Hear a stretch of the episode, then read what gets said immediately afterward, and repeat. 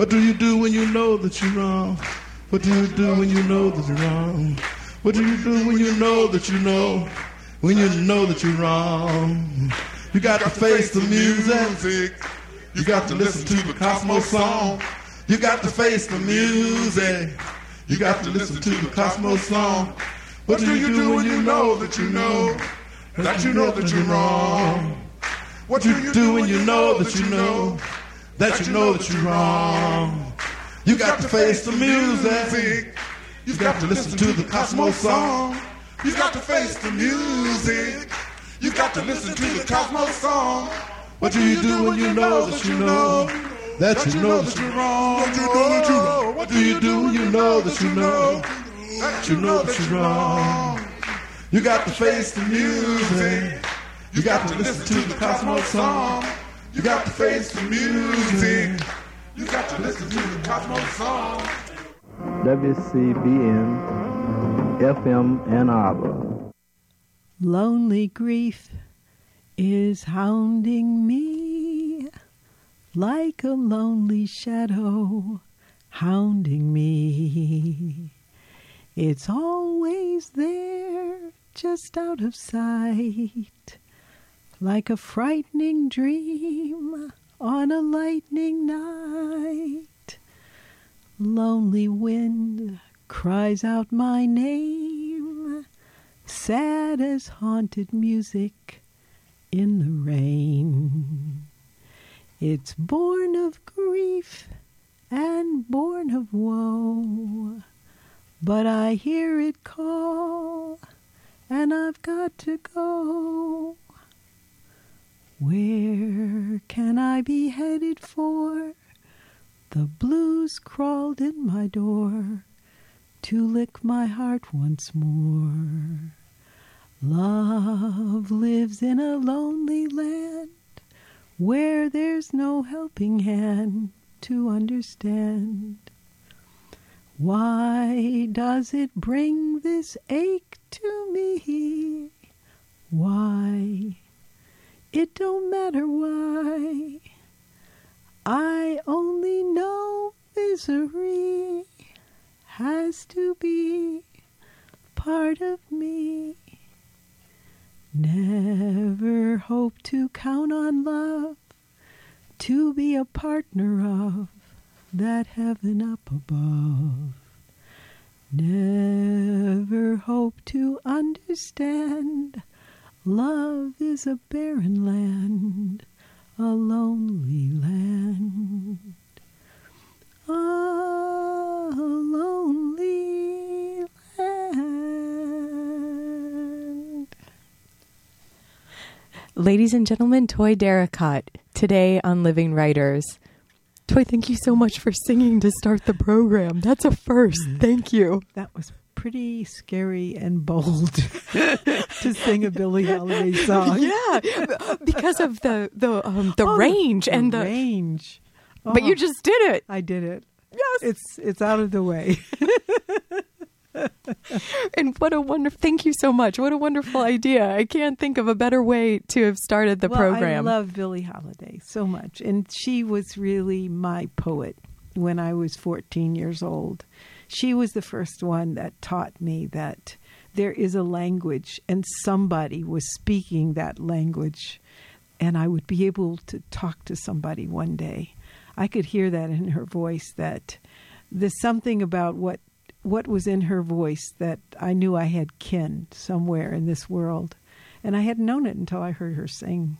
How did you first hear her sing then, You know, um, I think I was 14 and there was a a guy I always dated older guys and I think there was this guy who must have been about 19 and this was in the times when um, there were such a thing as beatniks and intellectuals and these guys wore sunglasses at night and they wore uh, cashmere sweaters and suits and they Very nice. very very nicely dressed and they listened to the most fabulous music jazz and things that i didn't know about you know from my background. My Catholic school. catholic school classical music. I, I studied classical piano for many years. And um, and then of course the blues too on on the radio stations I was listening to at that time there were black radio stations and white radio stations. You, you were born in Hamtramck. I was born there and I grew up in Detroit. Grew up in Detroit. Det- Hamtramck is right in the middle of Detroit. A little, it was a Polish suburb at the time, but I was born at the Catholic hospital there.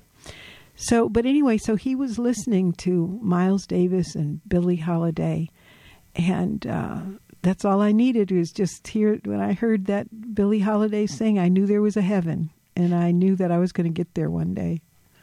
Yeah, I know. that guy was smart. He He, was wooing he you was so hardcore. smart. He was so smart. He didn't know what he was opening up necessarily. no, he just knew what was beautiful and what was what was artistically beautiful. He did have a sense of that. And at 14, you were already writing poems in a journal that no one else was seeing. Right, exactly. It was uh it was uh I knew that um these were very uh private kinds of writings even though, you know, I, wasn't necessarily writing about things that would be a secret, but there was something that was very close to my heart that I knew I had to hide for a while. Wasn't time to show it. And was it right? Were you writing poems, Toy, or were you writing notes and chunks No, of I prose, was or writing- was it poems? Like, is it the the forms It- and the? I was lyric? using for you know I had at that time uh, I had studied Edgar Allan Poe and I had studied uh, you know some of the uh, uh, Oh, I really like you. oh why is that It's just so great. You say you're going to sing, and you mention Edgar Allan Poe, like seemingly out of the blue, like really.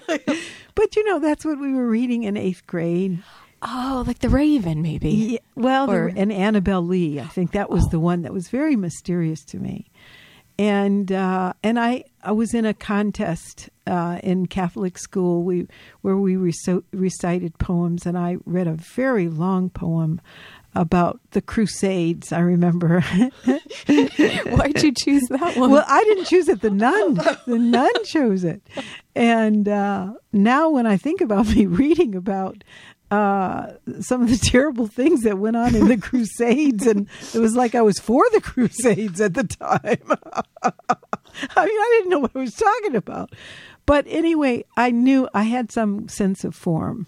And so I was using what I knew of form to write my own poems at the time, yeah. and and you risked showing it to your cousin at a certain point in Chicago, right? Is that yeah, how the story? Yeah, yeah, like, I- yeah, I did, and you know, it was all secret, and you know, he didn't know anything about poetry. You know, He was a med student. he was a med So student with and, embryos. and and by the way, a fabulous man and a fabulous uh, supporter of my poetry. Years later, he gave me a party. You know, when my first book came well, out. Well, he had something to make up for, I think. He- well, he didn't know, but but at the time, yeah, he told me. And you know, probably these poems were I don't know what I was writing about. Probably I was writing about death because Well, my grand- grandparents had a funeral home.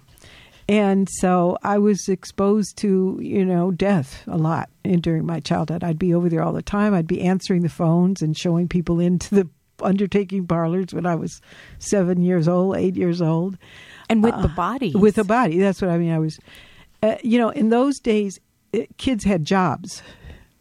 Uh, you know, from the time I was four or five years old, I used to go to the mailroom and help my aunt. You know, doing opening envelopes, and when I was at the undertaking parlor, the funeral home, I would answer the phone, and you were supposed to work. Right, right. Kids today don't know. Yeah, yeah. you know, you don't have TV. You you know, you'd uh so yeah, so my cousin I I showed him some poems and he thought these are kind of morbid. And they probably were. But it it, it uh but they weren't morbid to me at the time. They were just expressions of deep things that were troubling to me. And I guess that's where a lot of my writing uh, came from. Things that troubled me, little things, you know, maybe something that I saw on a bus. Like one time I saw uh, people on a bus, uh, some s- people who looked lonely on a bus. and I thought, you know, they're in the middle of a crowd, and but they look lonely, and in, in fact, it looked like they were with other people, with maybe like a family, and still there was that expression of loneliness. And at the time, I was at uh, Marygrove College, which is in a college in Detroit, a Catholic college, and I remember the nun um, who hadn't given me great grades, you know, maybe C's during the semester, and then she picked this poem out and to talk about it and to have me read it in front of the class. So she was supporting my poetry. And had she known that you wrote poems? no, then? no, no, no. I just sort of turned it in by mistake or accident or something. But years later, when I was uh, an established poet, I went back and and took her to see uh, uh, a play in Ann Arbor. I took her to see uh, Dame Judith Anderson in The Frogs, and uh, she, she really appreciated that. From from all because you you had had a scholarship to go to this school, and weren't you thinking of being right, Toy? And you were going to be a nun Oh, I was accepted into. I was accepted into, into the nunnery. uh, into or the so. in, Immaculate Heart of Mary nuns. Yeah, I was accepted, and and I guess I was must have been about uh, nineteen then, and uh, I was very attracted to um to the spiritual life and also to uh, to something about uh, solitude, maybe, and uh, oh, I think I was attracted to uh, doing something for other people, and uh, and you know, and I knew that they they worked for other people, and I was I was attracted to that too. Uh, and from being in Catholic school all those years, that Yeah. would have been one of the natural thirteen years.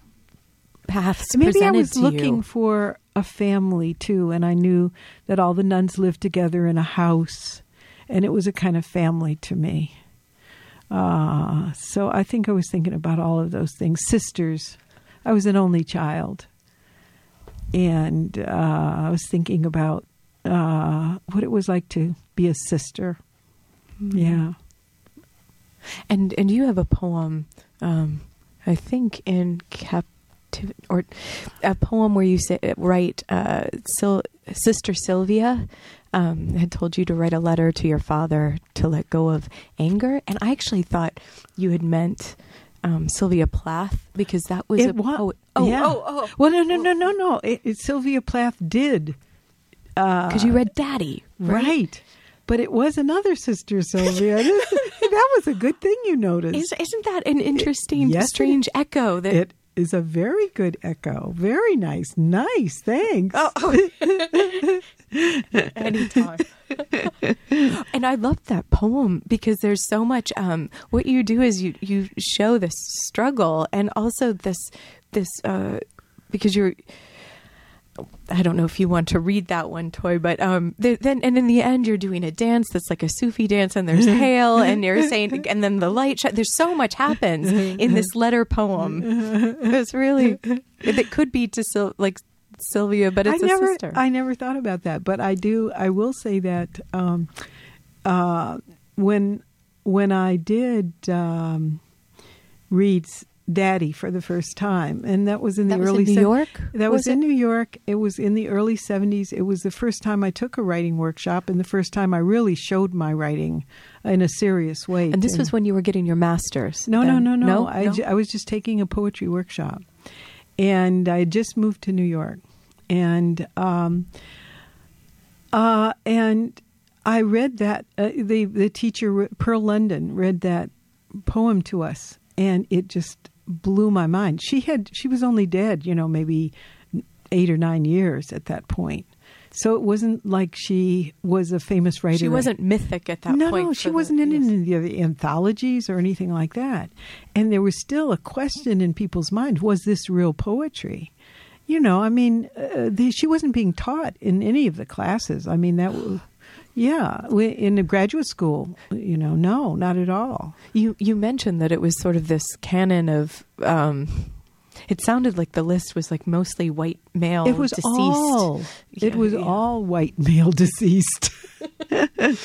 in fact, poets at that time, when they'd come and do a poetry reading, they would sometimes be introduced as a living poet, and this was uh, you know amazing to people that there were poets that were really alive, and you, and you and you're saying you know in a way, in another way, uh, that in your show that yes, we are very much alive, and um, but at that time, you know, traditional meant dead and it, it meant studying people who had been dead. That's the the people you look to to teach you how to be a poet. So, when I was reading uh, Sylvia Plath, and I th- thought to myself, there's something that you can do. You can take these things inside you that are so conflicted, that are um, so invisible, so um, so unsaid and unheard and unspeakable, because I couldn't. Who would I say these things to? And you can take all of that, which felt like chaos inside of me. It felt close to something that might make me go crazy, you know, and whatever that was, going crazy. I thought it was maybe it was, you know, to have all of these things inside you that you don't know what to do with. But here was this way of taking that and giving it a voice that poetry was a way of creating beauty from disorder. And I got that, and it changed my life. We're going to take a short break and then we'll come back. Um, we'll talk more with Toy Derricotte, who is here. We're taping this program the 8th of November, 2012, Living Writers. We've got Gus as engineer. I'm T. Hetzel. We'll be right back.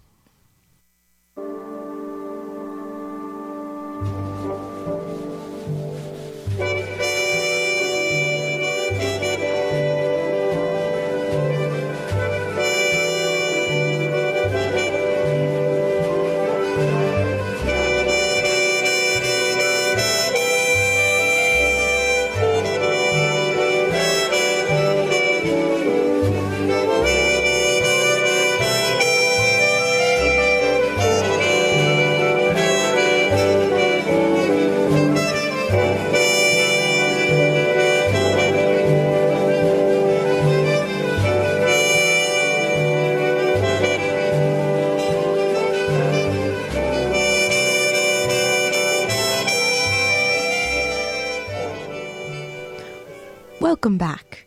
You've got Living Writers. I'm T. Hetzel today. I'm so happy to have in the studio here Toy Derricotte. Um, Toy started off the program with um, singing a beautiful Billie Holiday song. Deep song. Deep song. Mm-hmm. And that was one of the ones that Billie Holiday said was her favorite song. I didn't know that until ver- in years later. And it's a hard one to find, too. It's very hard to find. And I know Gus is trying to find another one that's hard to find. We'll see, Toy, if mm-hmm. he finds Both of those are were her favorite songs. And so funny that they were yours too. It Yeah, makes it seem I like you're connected through I- time and space. I felt that way. I really felt that way when I found when I read that. Those were her two favorite songs. and and she was the the person that also gave like gave voice.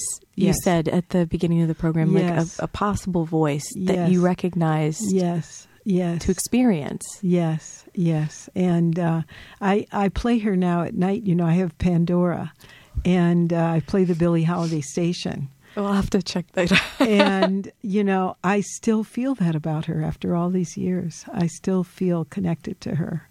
You know, So there's a, a real sister too, because sometimes that can be more authentic, right? Like a who you feel is your family. yeah, but I and I also feel you know because she was hard on people. She, she was not a nice lady.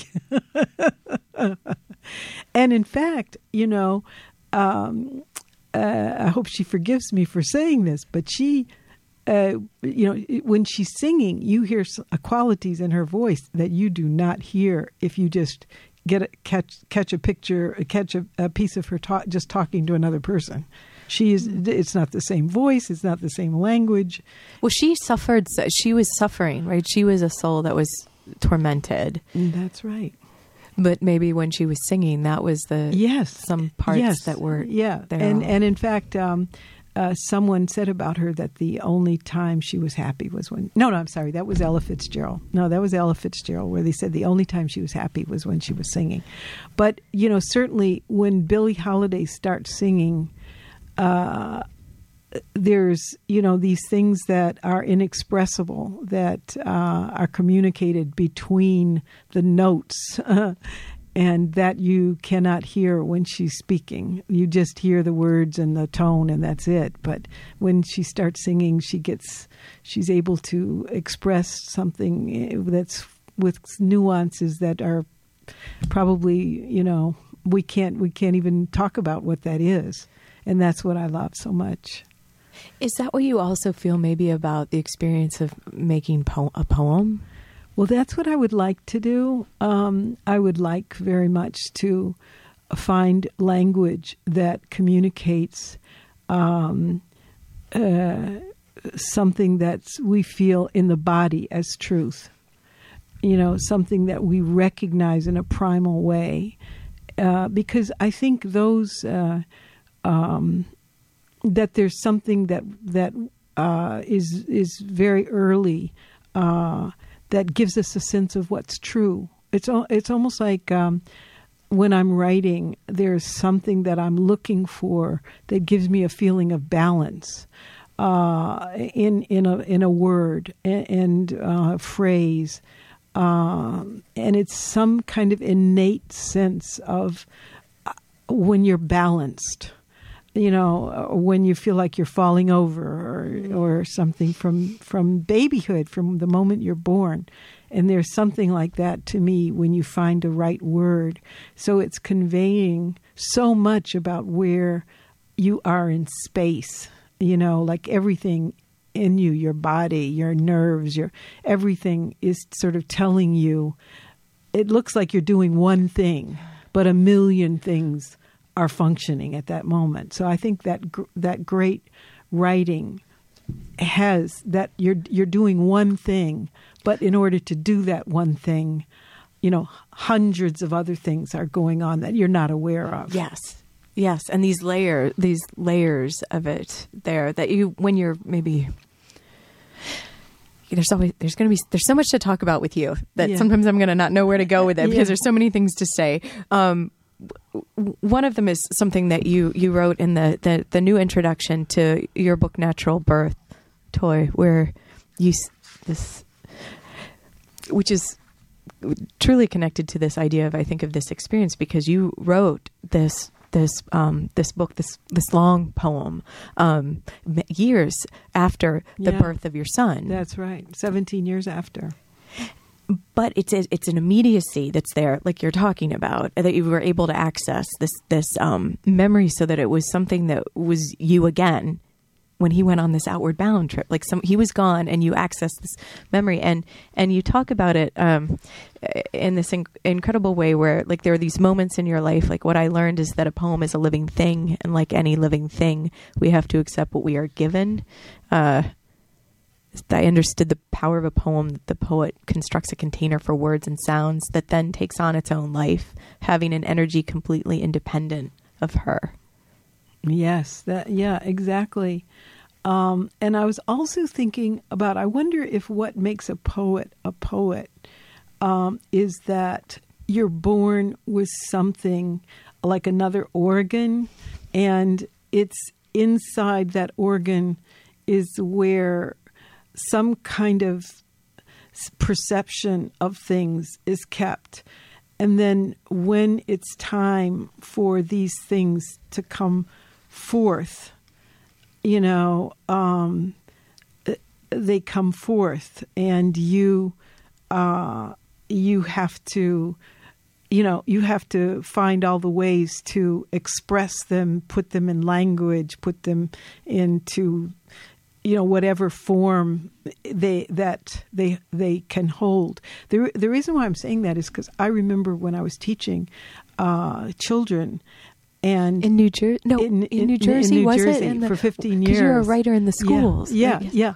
And I'd go in and I'd, you know, get and if you really motivate the kids, they go to these places inside their bodies where they just pull out these complete poems and they have a shape and they have uh, you know this this gorgeous depth and clarity. I was just telling my graduate school students yesterday this poem that a second grader wrote. It was um, I see oh no I see red. I hear the moon. God is mad. Yeah.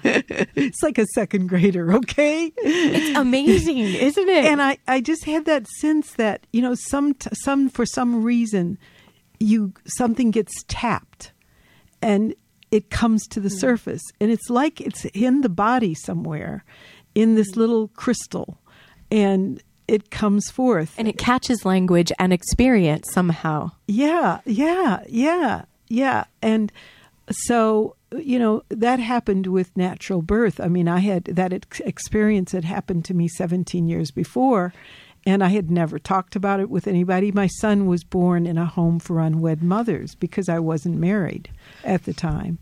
And um and you know people don't know what that is now but this was at a time when women there were no abortions. People Because this was early 60s, right? yeah, yeah, and so a lot of times young girls went away to a home, and uh, you know they were say they were the eleventh or twelfth grade, and they had a baby, and um, maybe people knew or didn't know where they had gone. It was all secret, but people suspected somebody would disappear for three months or four months, and they'd come back, and um, you know they would go back to being a cheerleader. But but but you brought your son back with I you. I did. I decided while I was away that I wanted to, you know, not not do that. But I didn't talk about it because I didn't want my son to know, and so I didn't really talk about it until my son was uh, seventeen, and then I told him about what had happened, and I wrote the book. But I remembered everything exactly because it was held in that space of silence. And I just remembered every detail. You know how sometimes they say, "Oh, you have a baby, you forget it." Right, because it's part of the natural process, so so. you'll do it again, right? Isn't that how it goes? Yeah, right. I didn't forget. I didn't forget. Is there any part of that poem, Toy, that, that you feel like you want to jump Well, jump I- to at all, or this. a This is a a little a little one at the end. Well, people seem to like this one, um, which is about after the baby was born. Um, you know, then your family can come and because you're alone there uh, during this whole process. And so this is when the father came and visited me, the visiting hour. He came in his seedy brown jacket, smelling of paint, all thumbs, a man stumbling over his own muscles, unable to hold some part of himself and rock it gently. She gave up seeing him come in the door, wanting to show him her belly just an hour before, looking at her own corpse in the mirror. She lay there, reduced, neither virgin nor mother. It had been decided the winter was too cold in the garage. They would live with her mother. The old bedroom was already prepared, cleaned, the door opened. The solitary twin bed remained. He would sleep on the porch. She looked at him and tried to feel her way into the body of a woman, a thing which was to be taken care of, held safely in his arms. She lay there, trying to hold on to what she had, knowing she had to let it go. thank you, Toy, You're welcome. and and that's from Natural Birth, Right. the book, um, Firebrand Books, and we also have on the table um, the the most recent book, The Undertaker's Daughter, Right. as well. Um, And which And- the last line of that book is "Let it go," and I hadn't re- I hadn't realized that. Did you realize that? yes, yes. Look at I know. I hadn't realized it until I just read that poem. I actually hadn't, but you know, but it- when you said it, it Yeah, I- it I- resonated. Yes, And I mean, I think that's very true. Uh, I think for me, the book is about do, doing something that then you let go. It's about le- doing something that you have to do, but then after it's done, you let it go. pain, love, anger. The process is over. Whatever it took to create that book is over. Yeah. Well, let's take a short break, Okay. and then we'll come back, and I'll I'll do we're doing this sort of unconventionally. So then I'll read your short bio on the back of The Undertaker's Daughter, um, out um, just last year with the University of Pittsburgh Press. Um, you've got Living Writers today on WCBN FM Ann Arbor. Living Writers. We'll be right back. Thank you.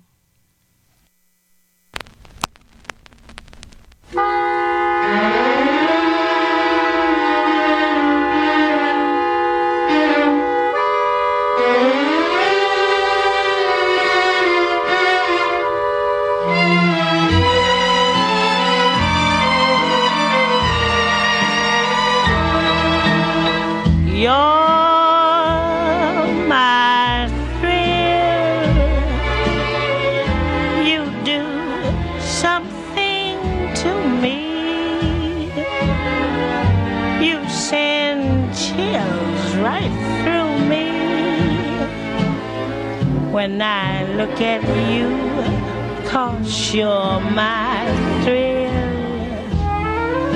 You're my thrill. How my pulse increases. I just go to pieces when I look at you, cause you're my thrill.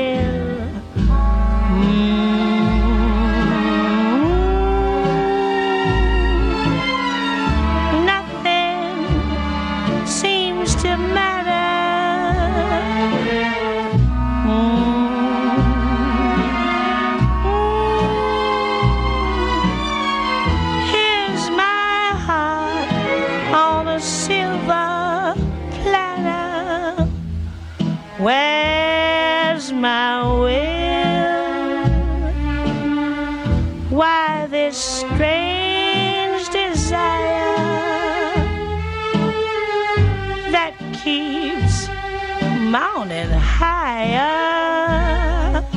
When I look at you, I can't keep still. You're my thrill.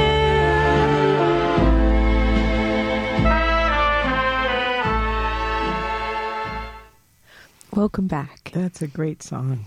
Um, if you're just joining us, Toy Derricotte and I are glad that you did, and that you heard a bit of Billie Holiday there. Toy, will you? Yeah, it's that song means so much to you. Oh, it does. It's so beautiful. The uh, the orchestra is beautiful. The is beautiful behind it. The instrumentation is gorgeous. Uh, and I wonder why that you know many many people is that that's not their favorite song by Billie Holiday. Yeah, well, you're my thrill. It's so full of um, like joy and longing. yeah, joy and longing. And uh, and just to be told that, which a beautiful thing. I was thinking, you know, what if she were telling me that? yes, to to mean that. Yes, It's beautiful. You know, what a validation, you know, from uh, from a person who certainly has been more than my thrill. I mean, from the time I was 14, you know, she was she was sort of the reason why I could keep on living because um, you know, there was a lot of silence, a lot of abuse, and uh, there wasn't many, there weren't many people to talk to. But uh, slowly, I found a poetry community, and that was so important to find uh, other people who were interested in making something beautiful out of uh, hard things to talk about and things people didn't necessarily want to talk about. Uh, and uh, over a long period of time, uh, seeing that that was meaningful to other people, that there, there that you could make a community where people could um, uh, not only give um, have solace and, and a sense of safety and reality, but could create great art. You know what? A, what a wonderful thing. You know, and that happened. You know, I'm the co-founder of an organization called Cave Canem, uh, which you know comes from that sense that uh, there was a time when uh, African American poets were not read, not in grade school. I didn't read an African American poet in grade school, high school, college, in graduate school. Uh, That seems unthinkable. And it wasn't that long ago. and and there's a, a, an article where I think you're talking about post. We're not post-racial, and uh, you know, like that. That's Oh. that. Some of the, um, like uh, some of the things that people had said to you, I was shocked.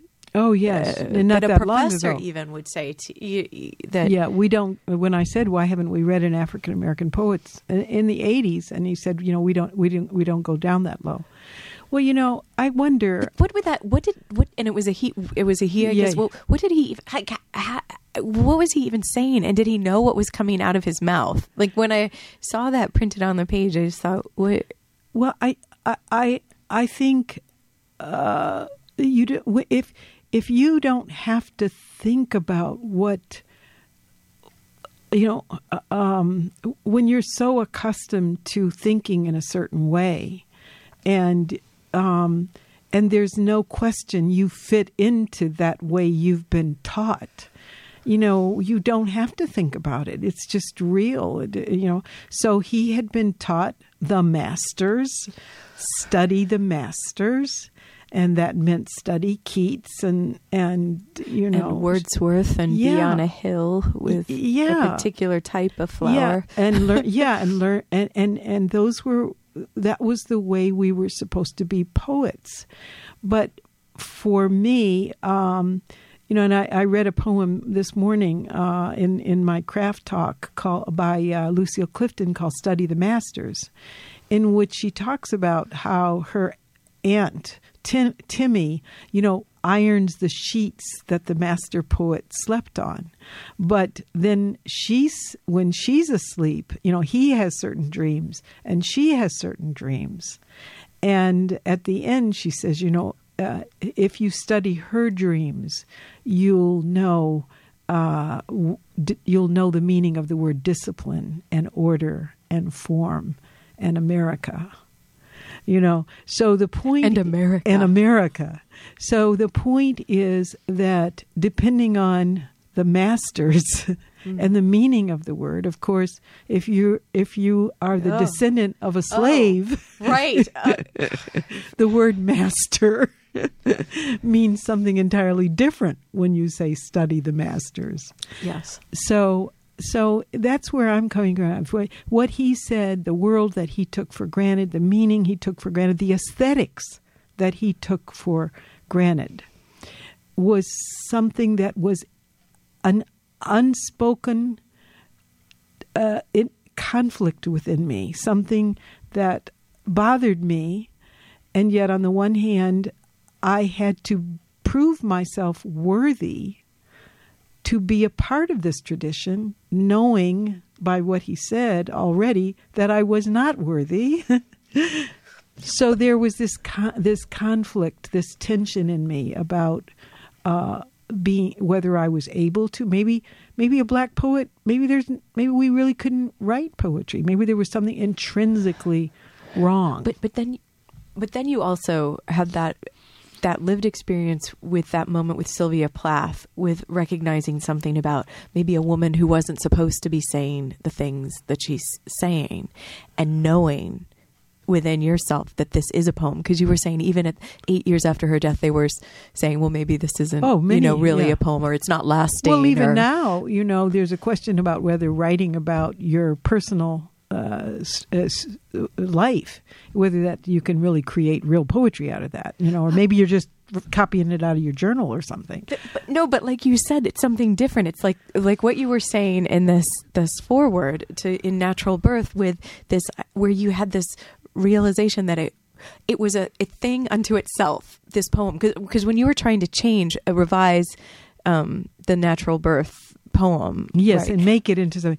Yes, and this is and this is the point. This is the point. I think that underneath, for me, there is this rage to do what I've been told I can't do or I shouldn't do. You shouldn't say that. You shouldn't. That's you're not going to be able to make that poetry. That's not real poetry. Uh, Watch and- me. Yeah, exactly. So there's some rage there that has to do with that old idea that Stanley Kunitz talks about. That is that the that the poet poet represents something in the society that has that that is that is not supposed to be uh, is spoken or or realized. It's something that is uh, it's sort of opposed to what is this the spoken, the the finished, the done, the tradition. The poet speaks out more that takes that and and sort of moves through it to speak something new and that's that's uh, what's sort of uh, risky and even rebellious i think in the act of writing the poem And it goes back to what you said when you're making one, a sense of what's true. yes That's what Yes, yes, and I and I and I. The more I think about um, uh, truth, uh, that uh, what I want to say about that is that truth is not only a decision about content, but it's also a decision about form, because any time a writer sets a kind of limit for themselves, that sets a uh, uh, something that you're going to knock your head up against over and over again, you've set a formal, you've made a formal decision because that is going to entirely, with every word you write, you are moved toward a certain kind of language and syntax, mm. and you're moving away from another kind of language and syntax. So, so in the end, the artist's job is to embody, you know, whatever decision you've made about what you're going to uh, to, to write, and this has to come. I think uh, eventually it, it, you have to find that deep place that demands being expressed. That's your theme or your subject. You have to embody it with language, and for me, choosing truth, and of course, there's no truth out there in the sky. This is truth that it feels right to you. Uh, you know, and in the end, I think you, you're making a decision that is a formal as well as a content related uh, choice. even when you're in the when you're making the earliest stage, are you saying? I'm saying that it moves you in that direction. I know when I first started writing the Black Notebooks, uh, you know, which took uh, 25 years to write. You know, it started as, um, you know, I bought a, uh, we bought a house in an all-white neighborhood. We were the first black people. Upper And- Montclair? Upper Montclair, New Jersey, and um, and I got the house by doing something I felt an inner shame about. I mean, people thought I was white. I never told them I was white, but they thought I was white, and that's the way I got the house. Because when my husband went with me, we were shown an entirely different neighborhood. Uh, but when I got in the house, I, I was this rage again. That underneath, I'm going to get it. I'm going to do what they don't want me to do. I'm going to do it. So we we got a house, and uh, three months later, I was in this terrible depression.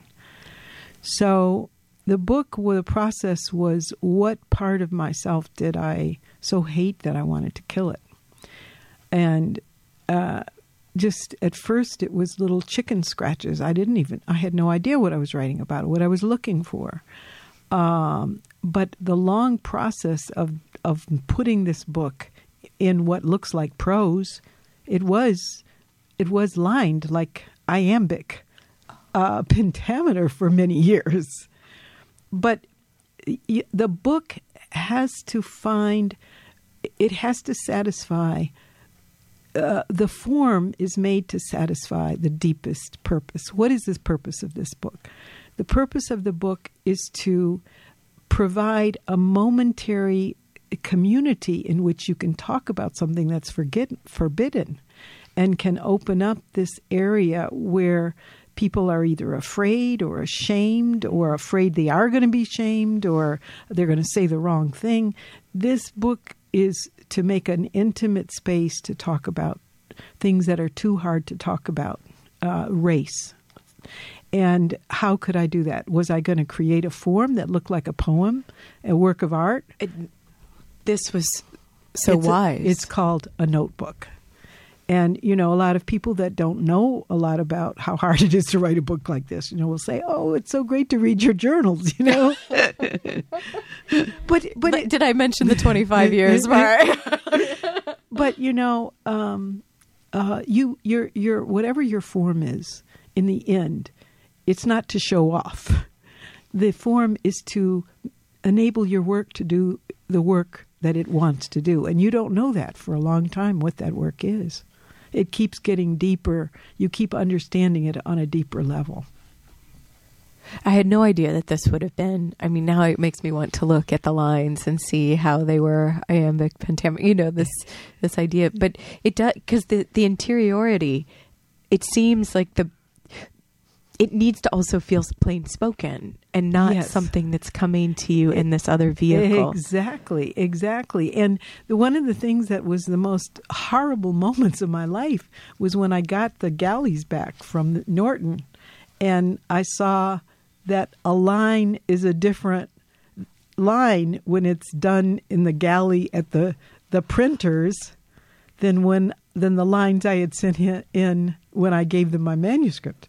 So even though it was prose, the lines had still shifted, and that of was course. wrong. And Oh, I no. I hadn't realized that was going to happen. Yes. So in a way, this book is not really the book I want a writer uh, a reader to read. That's in my manuscript, in my in my papers, is the true Black Notebooks. Did you hear that, Norton? Anyone at Norton? You got to reissue the You book know, very soon. you know, I really should I really should pull it out now because because I'll tell you, for me, a line is the final arbiter of the work of art.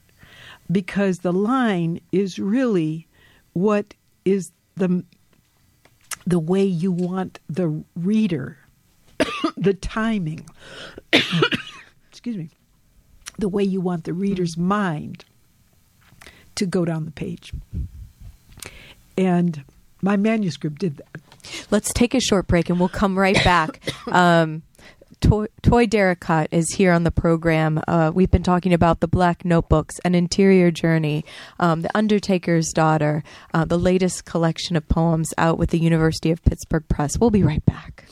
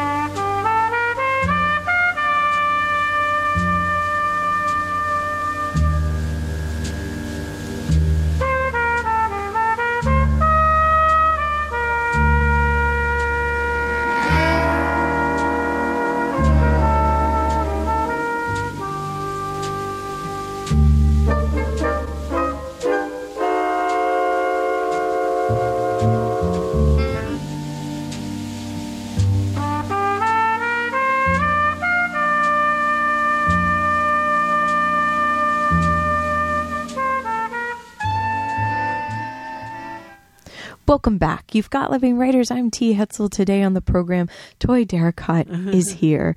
Um, and I've yet to read the bio because this has just been uh, this has been an, a, a conversation that I didn't want to interrupt. No, we were having such a good time. We're don't wait, don't use the past Oh, tense oh, yet. sorry. it's still good. so here it is and this um, the undertaker's daughter uh, just out last year the latest collection of poems also on the table um, captivity tender natural birth the black notebooks Toy Derricotte is the author of four previous poetry collections The Empress of the Death House, Natural Birth, Captivity, and Tender, winner of the Paterson Poetry Prize. She is also the author of the Black Notebooks, recipient of the 1998 Anisfield Wolf Book Award. She is the recipient of two Pushcart Prizes and fellowships from the National Endowment for the Arts and the Guggenheim Foundation, among other honors. Derricotte is co-founder of Cave Canem and professor of English at the University of Pittsburgh. And the latest news Chancellor of the Academy of American Poets. Can you say a little bit about that, Toy? Like, what what's your role as Chancellor now? Well, I'm a new baby chancellor. I don't know a lot about my role, but we're doing interesting things. I was at one meeting, and um, uh, it's it's uh, it's it's great um, because uh, Do you wear a robe? oh Doesn't it sound like no, but when you said that, I thought of a bathrobe, maybe. but it does sound like that. And you know, when I was uh, when I was a baby poet years ago, you know, I never imagined uh, that this could happen because at that time, of course, it was twelve white men who were chancellors for their whole lives, and that's the way it was. Things are American poetry is changing, and it's wonderful to see that um, there there is the the experiences that really exist here in our country are finding a way into our literature.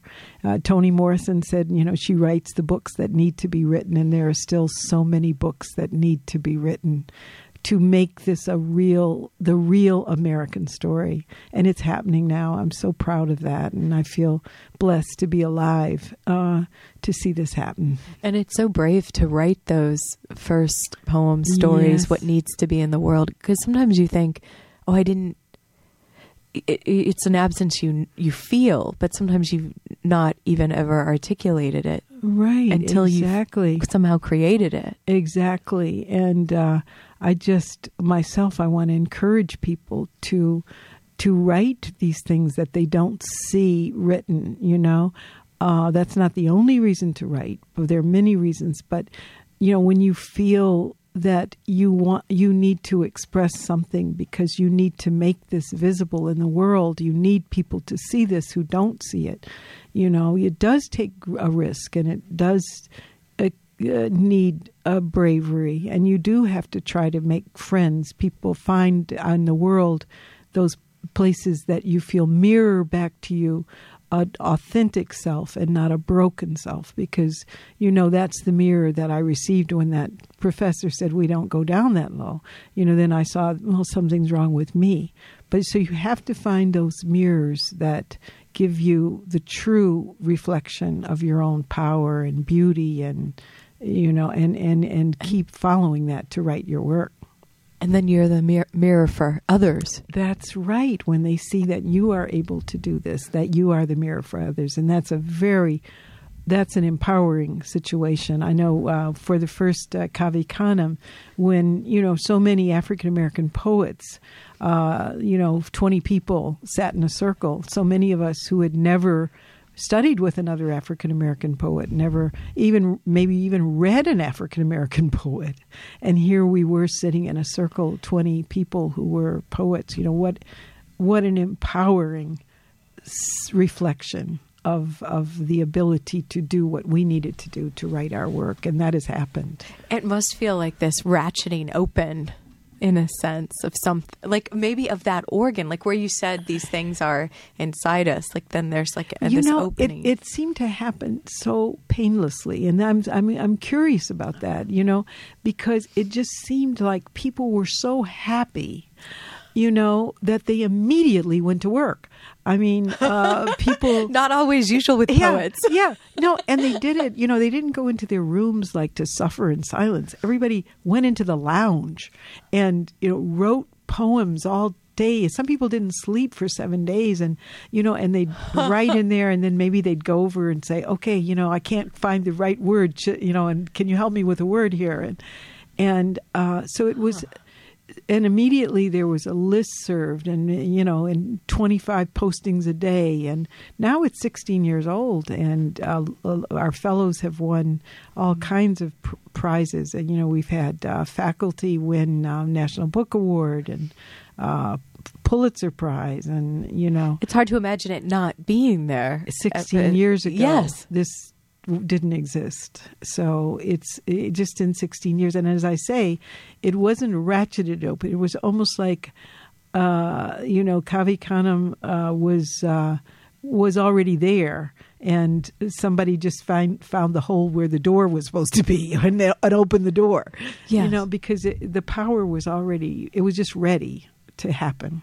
And so we we were fortunate enough to be there for that beginning And it was you, Cornelius Eady, and Sarah, his Sarah wife. Micklem, his, his wife. wife. Yeah, yeah, yeah. That first year, uh, we uh, we were vacationing together on in uh, Cap- Capri, and uh, and I asked, you know, did they want to do this workshop, and and uh, they said yes, and they're they're all went from there. That's great. It was that a was great just, that was birth. So go on vacation. That's a, Yeah, That's a good. with with people you love. Yes, yeah. And um, uh, speaking of people you love, I wonder, like Grace Paley, when she there's, I wanted to ask you about her because you have this wonderful poem um, about when she's late for her reading Yeah, In Grace here. Paley reading. I think that's Where is in it? here maybe. in Tender. hmm We haven't, you have, Toy, you haven't, we haven't heard anything from the Undertaker's daughter either. Oh, well, what, what would you like me to read? Oh, any anything. You, well, I mean, if I was, I guess I was talking about the Grace Paley poem, but now we're both just like fanning through pages of all these wonderful books here. Um, the night I stopped singing like Billie Holiday. That Oh, I have Grace Paley reading. that is beautiful. Uh, you'd have to know who Grace Paley is, this great fiction writer and poet who, um, who And talk about a crusader for good. Oh yes, good. oh yes, and in all ways, always out there at every rally, at every uh, for women's rights, for the poor, speaking out. She saw her writing, her ars- artistic work, as very connected to social justice, and I learned so much from her. And always chewing gum, and always in sneakers. And she was n- not a tall woman. And she just had this way about her that was just lovable. You just loved her. And she was just herself all the time. And this powerful poet and fiction writer grace paley reading. Finally the audience gets restless and they send me to hunt for grace I find her backing out of the bathroom, bending over, wiping up her footprints as she goes with a little sheet of toilet paper, explaining. In some places, after the lady mops, the bosses come to check on her. I just don't want them to think she didn't do her job. So she was late to her reading because she was making sure that the lady wasn't going to get in trouble because she, she left footprints. And so you see what she what was on her mind. The really important thing that was on her mind was not that getting to that poetry reading. It was being very careful about taking care of people in the moment and doing what was right in the moment. Now you could I could learn a lot from from that, and I did. Me too. Yes. Mm-hmm. And so much is happening as you show that, like in the poem "Toy" with the re- her remopping. Yeah, because she's also you're showing that she is. It isn't about like this because she, she's a great poet she's a great poet. and fiction writer, and sh- she was um actually the, just the layer like wait yes it's just beautiful the like the layers that are uh, uh, visible. You make visible by capturing that moment of her life. Right. um, instead of ta talking about her you show it in this moment right of and it's like, it's like uh it's like the lucille clifton one study the masters. You know just remember what we're really about here you know and what our work is really about you know um you know and i and i believe that great poets are working to change things. And so um so we have a purpose in mind that's it's that's uh, you know people are dying for what what they're writing. And i think maybe we need to remember in our safe little uh, academic situations positions that uh, you know that that we are after creating great art which has something to do with change seeing things in a new way thank you so much toy Thank you. I was loving being here. Thank oh, you. I was thanks for starting us off with the song. Oh, oh, you're welcome. And yeah, and ending with change. Like It Yeah. isn't. it well, that's the isn't- end of the the Undertaker's daughter. Is change. Yes, yes, it is. Do you want to? Sure. g- shall we go out on this? Yeah, yeah. This you've been listening to Living Writers with Toy Derricotte. The poem is change. The poem in change. The end of the poem is change. To change in the poem, to change by the poem, to hold the change in the poem, to be changed by the poem. The poem is change. To change by writing the poem, the writing is change. To hold the change in the writing, to hold the change by writing. To breathe through the change, to write through the change, to breathe by writing, to write by breathing. The change is breathing. The change to hold the breath, to hold the writing, to hold the change, to hold it, and let it go. Thank you.